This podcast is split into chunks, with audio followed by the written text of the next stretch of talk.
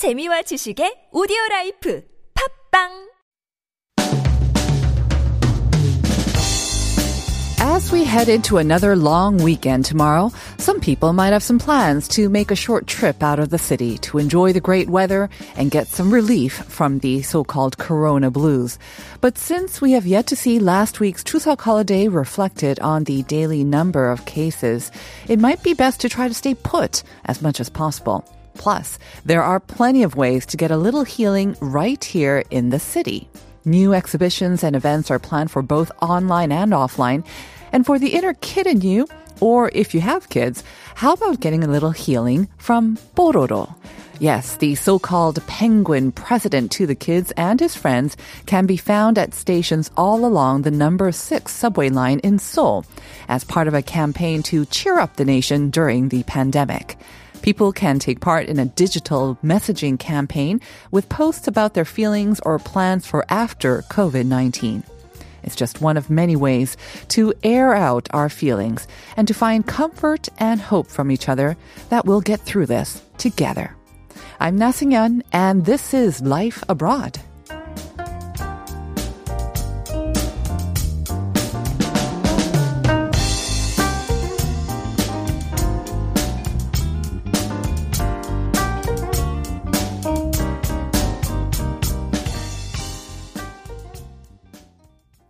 The time is 9:01 on this beautiful Thursday, October 8th, and we are coming to you live on TBS-EFM 101.3 in Seoul and its surrounding areas.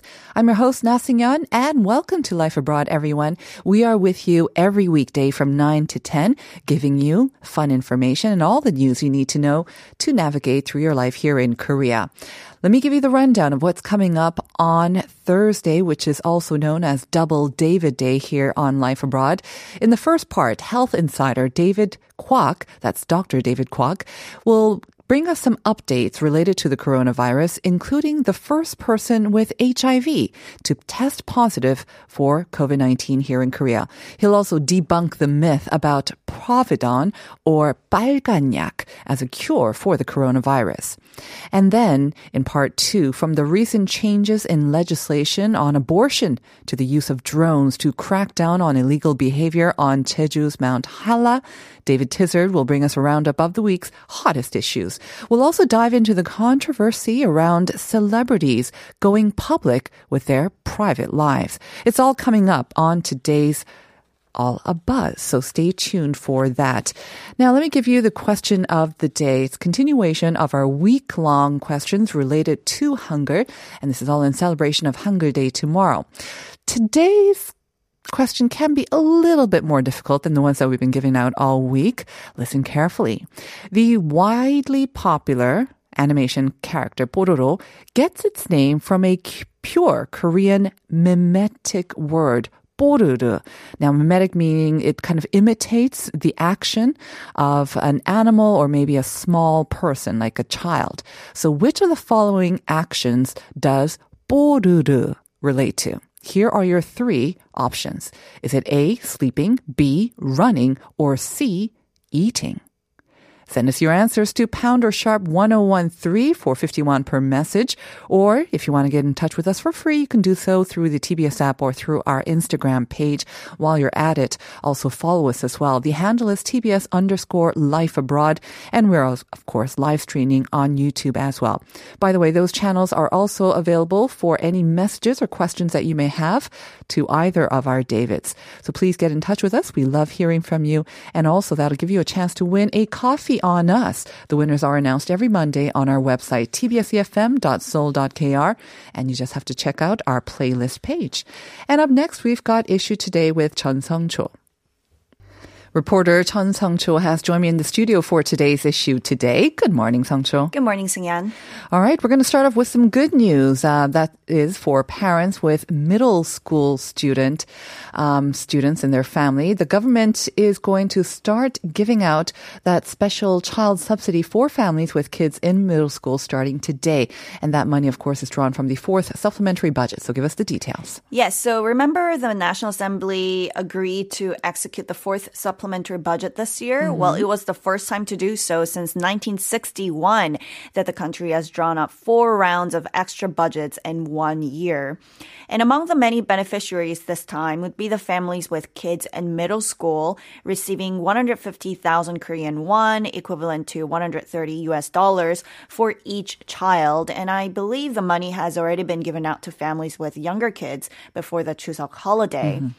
Now, we all know that so many parents really struggled this year because their kids stopped going to school amid the coronavirus outbreak. They couldn't go to work or do other things like house chores because they had to look after their kids at home instead. Mm-hmm. And some of them even had to buy new equipment and gadgets for online class. So the government thought it was necessary to help alleviate that some of that pressure off their shoulders, and a total of 1.48 million students are expected to receive the cash payouts. Right. I know that the students also had a hard time being stuck at home and not having to go to school and meet all their friends and teachers. But I have to say, I think the parents also had a pretty tough time. So maybe they'll make good use of this extra cash. Now, another piece of good news related to this is that the payments will be made to students who are also foreign nationals. Right. Education Minister Yoon In-hae said during a parliamentary hearing yesterday that all kids, even if they're not South Korean nationals, would be eligible to get the financial aid from the government as long as they go to school in the country, of course. The money will be automatically wired to the students' school accounts automatically. Then what about the kids who homeschool or don't go to school for some reason, like health issues? Well, don't worry, because then you can go to your local office of education and get registered yourself. You'll get the payment sometime next week. All right. Let's move on to our second item. Just in time for Hangul Day tomorrow, a Buddhist monk has submitted a petition to the National Assembly to make Hunmin Jeongeum Haerye, the original promulgation of Hangul, National Treasure number 1. I understand it's currently number 70. Right. And there has been a debate for the past 2 decades or so on what cultural heritage should be the country's number one national treasure. Well, it's always been Sungnyemun, also known as Namdaemun, one of the historic Seoul city gates. And I don't think anyone will question Sungnyemun's significance, historical value, and beauty. But I think a lot of people are not comfortable with the fact that it was actually the Japanese colonial government that first designated Sungnyemun as the first Joseon historic site in 1936. And it is said to be the gate which one of the Japanese generals passed through to enter the capital city during the Japanese invasion in the 16th century. You know your history. Very good. Well, I studied. Okay. For that reason, many activists have been voicing their opinions to change the number one to a different asset. For instance, had an edition of Hunmin Jeongeum together with the Seokguram grotto in the Bulguksa temple complex in Gyeongju, Gyeongsangbuk-do province. Then just yesterday, Hyemun Sunim, or Monk Hyemun, who is known for his effort in recovering stolen Korean cultural properties, filed a petition with the National Assembly requesting that change. Very good. Now, for those of our listeners, and I have to say myself, I wasn't very aware that there was a debate going on around this, especially for the past 20 years. So this will shed light on an ongoing sort of debate. And I understand that in a survey from 2015, in fact, the majority of South Koreans believe Hunmin Jeongeum should be National Treasure Number 1.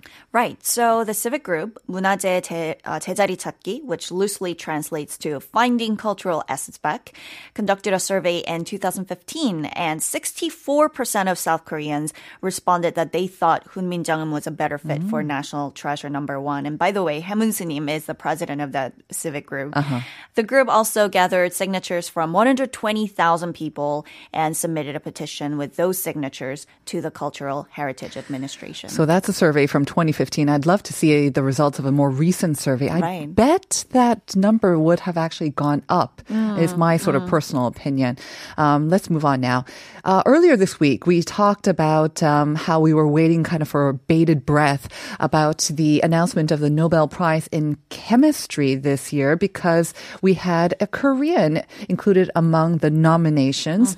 But unfortunately, that has not turned out to be true. The winners were announced yesterday, and that professor at Seoul National University did not become the winner? Right. Well, just last month, a global analytics-based service provider, Clarivate Analytics, named Hyeon Taek-hwan as one of the 24 2020 citation laureates in the areas of physics, chemistry, physiology, medicine, and economics. Basically, scientists expected to win the Nobel Prize. So there has been a lot of buzz in South Korea to see the first ever chemistry Nobel Prize laureate. Well, the director of the Center for Nanoparticle Research of the Institute for Basic Science, Hyeon Taek-hwan, was among the 24 researchers. And to give you guys a bit of his background, Hyeon is best known for his contribution to the synthesis and application of uniform-sized nanoparticles. His paper was published in the Journal of the American Chemical Society in 2011, which was cited 1,660 times. Wow. He was even listed among the top 100 chemists of the past decade by Thomson Reuters as well.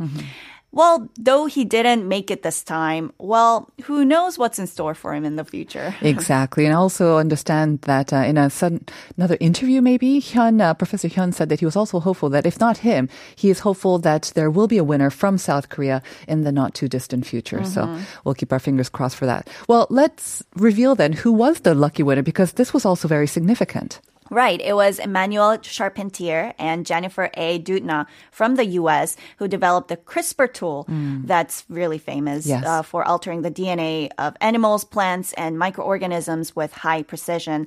The technology has already contributed to significant gains in crop resilience, altering their genetic code to better withstand drought and pests. And I thought it was very interesting because we were just starting on about this CRISPR tool in my class, graduate school yesterday.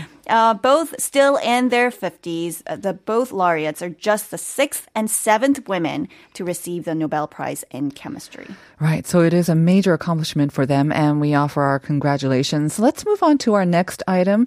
The long weekend starts tomorrow. Again, the government and all the health authorities are kind of hoping and urging the public to stay put as much as possible.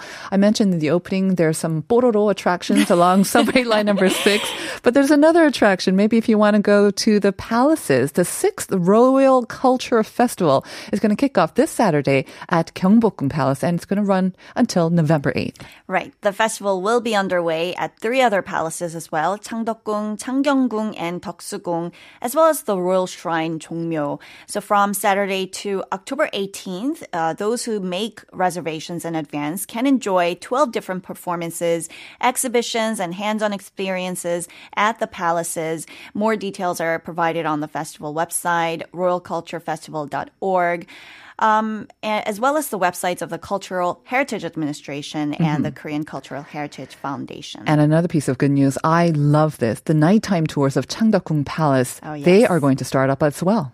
Right. The special night tours of Changdeokgung Palace will kick off Saturday as well, through October 25th. Visitors will be able to enjoy a special course for this year's tour. Jeondeokjeong Pavilion and the famous Banorji Pond will be open for the public for the first time during the night. And of course, we have coronavirus to worry. So authorities said the tours will be comprised of groups of 20, 4 times a day. The groups will leave for the tour 20 minutes apart to allow social distancing among visitors. Right. And that's on top of the regular sort of guidelines that are in place almost everywhere now. Thank you very much for those updates, Changcho. I will see you again next week. Have a good weekend.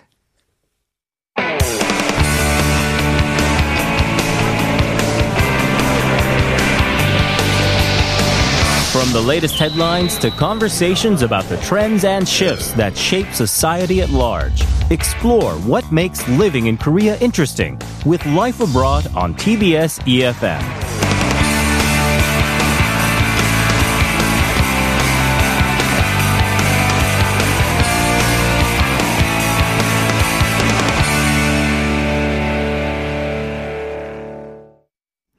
It is time now to go into Health Insider, this weekly segment where we ask questions and have conversations about how to stay healthier in mind, body, and spirit. And helping us do that, of course, is Dr. David Kwok, clinical instructor specializing in family medicine at Suncheonyang University Hospital here in Seoul. Good morning, doctor. Good morning. All right. We are going to be talking about some kind of the updates about COVID-19, but also some maybe lesser known stories. I have to say, I was kind of intrigued with the topics that you brought in today, especially the first one, because we talk about who is at the most sort of vulnerable group, right. If they do contract COVID-19 and who are most vulnerable and likely to suffer serious side effects. Right. But I think... I don't recall seeing this in the news. We were talking about the first HIV positive patient in Korea to also test positive for COVID-19. Right. So as you said, this is more of more particular interest because HIV is also a virus known to cause immune weakening, right. just like we expect from COVID-19 nowadays. So it would be a very high interest to scientists to see what goes on for HIV patients to actually go through COVID-19. All right. So tell us a little bit about this patient. Right. So according to a news source, the first case of a person with HIV found positive for COVID-19 in Korea was reported in the Journal of Korean Medical Science. A 29 years of old male, as described, sorry. The patient was residing in the UK when he had his first symptoms in late March, but could not get tested for COVID-19 there. So he came to Korea a week after the start of the symptom, described his symptoms to the screening center at the airport, got tested, and was found positive there. So he was having rather mild symptoms like sore throat, mild cough, phlegm, runny nose, and myalgia. And he was also said to have checked 37.6 degrees Celsius, which is mild fever at best.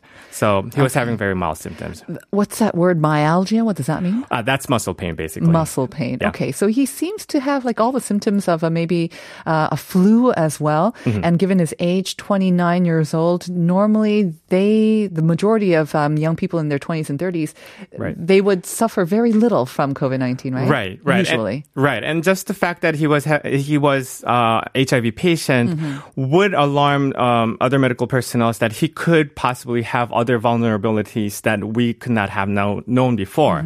So that was more of an interest in this case. Now, with HIV patients, if he knew that he was an HIV patient, and I assume right. he did, right. he would have already been taking sort of a cocktail of drugs. Exactly. Right? So he was taking Genvoya at the moment, which is a combination drug prescribed to people with AIDS, which is composed of different antiviral agents.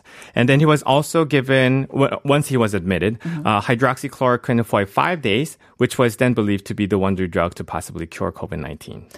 That's right. I think early on in the pandemic, we were talking about possible cure, not so much cures, but treatments. Right, and right. there were some drugs related to HIV, right? One of the drugs that are usually in the cocktail? Yes. That's actually named Kaletra, which is still being used in Korea as an alternative to Remdesivir. So when a patient is admitted to ICU bed, when there's a shortage of Remdesivir supply, then we go ahead and give them Kaletra as an alternative. I see. Okay. Okay. So he was given hydroxychloroquine and he had those mild symptoms. I assume he right. was admitted into the hospital. Yes, he was. Is he out now?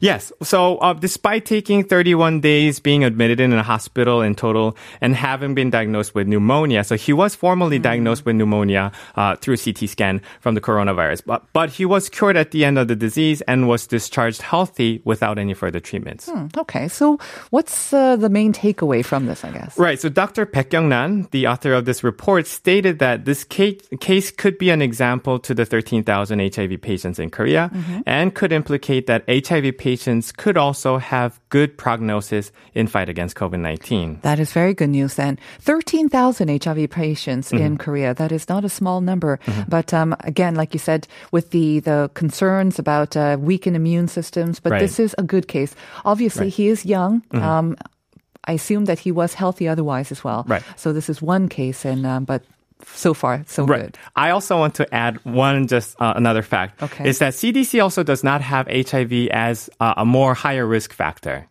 Meaning HIV patients, they tend to be more vulnerable to bacterial infections. I see. And this happens to be a viral. Infection. So it's in the other direction. Okay. Let's move on to number 2. Okay. Very interesting. Very interesting. Yeah. I think most of our listeners will know it as 빨간약. That's how I knew it as well. But the official name is Povidone. What has that got to do with COVID-19? Right. So that 빨간약 or Povidone was tested in a lab setting recently and was found to eradicate eradicate 99.99% of COVID-19 virus. Have we found a cure? Near 100% treatment? Should I also lay out the answer first? Yes, please. Well, I am going to. The povidone is not likely to be the cure for COVID-19. Okay. I'm going to explain why. Uh-huh. Right. So, and it's quite funny because as I was preparing for today's episode, a friend of mine texted me of a capture of his conversation with other friends, showing that they should just now go ahead and buy every single bottle, as many as possible, so that before they actually run out due to hoarding. Uh-huh. So they were going to hoard themselves. And should we? No, absolutely not. Absolutely not.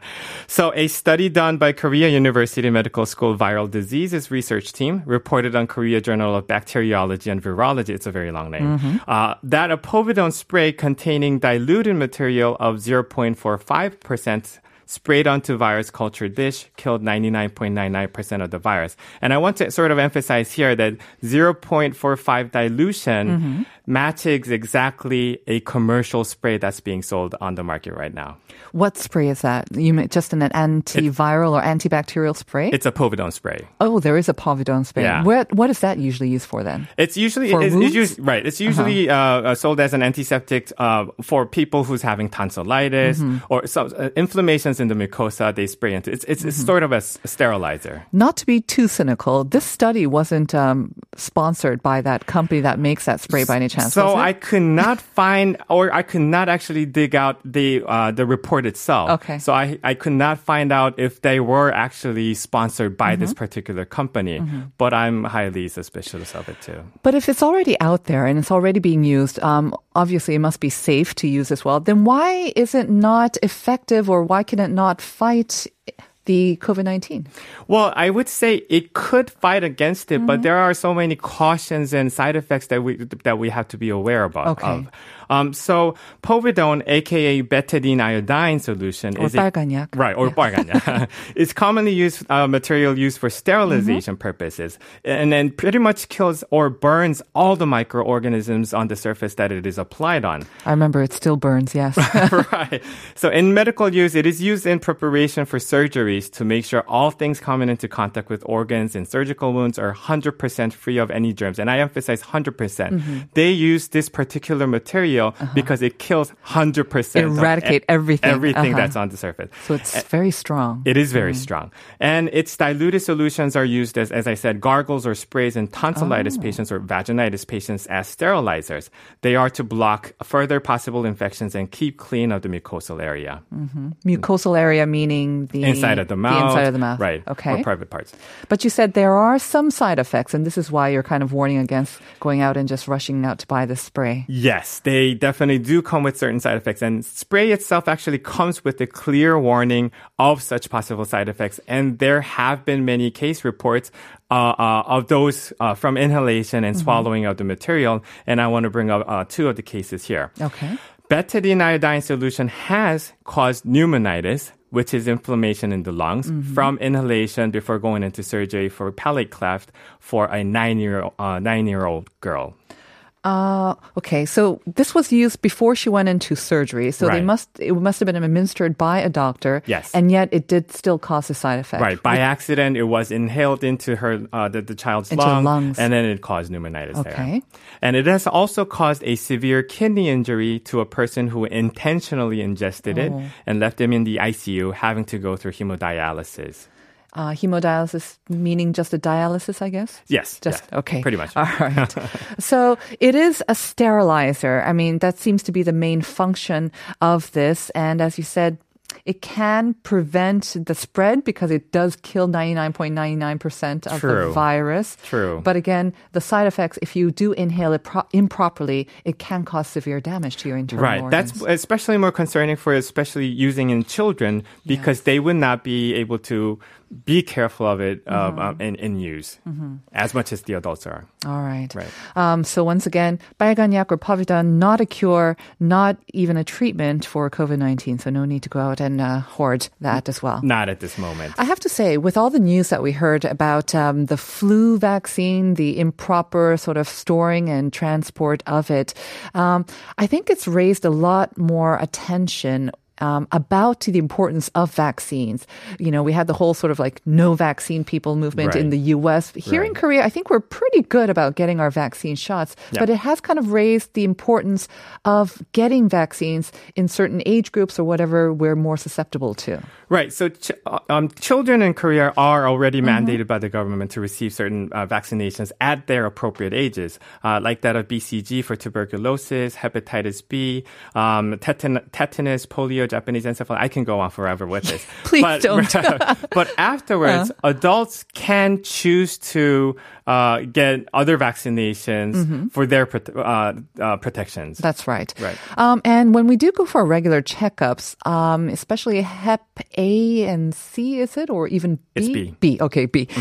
We do get asked on that and also highly recommended to get that. But again, it's not mandatory, is it? It's not mandatory in Korea, but it is highly recommended for a group of people who are in a certain type of occupation, having to deal with serving many other people, or having to go into, let's say, facilities, accommodation facilities and whatnot. So if you're going to come in contact with sort of a large number of people, this is definitely recommended. But generally recommended for most people anyways, right? Because we do come in contact with others and it can be contagious. Well, formally speaking, not quite. Oh. But as a doctor, I would still go ahead and recommend it to most everybody who's listening because they would still protect them. What about some other vaccines that we should consider? Right. So one thing I want to point out was that pneumococcal vaccine is recommended to people who are young but weakly immune, such as those with underlying diseases, or to those who are 65 years of age or older. Okay. So it is a vaccine against Streptococcus pneumoniae, which can namely cause pneumonia, but also septicemia, which is bacterial infection circulating in blood, and meningitis. Okay. People who are admitted to ICU, we automatically inject them these vaccinations before they are discharged these days for COVID-19 patients. And I have to say, around me, a lot of people are getting shingles, especially the elderly. So there's a vaccine for that as well. Right. And we'll have to, unfortunately, leave it as there because we're running out of time. Thank you very much, Doctor. Thank you. I'll see you next week, and we'll be back with part 2.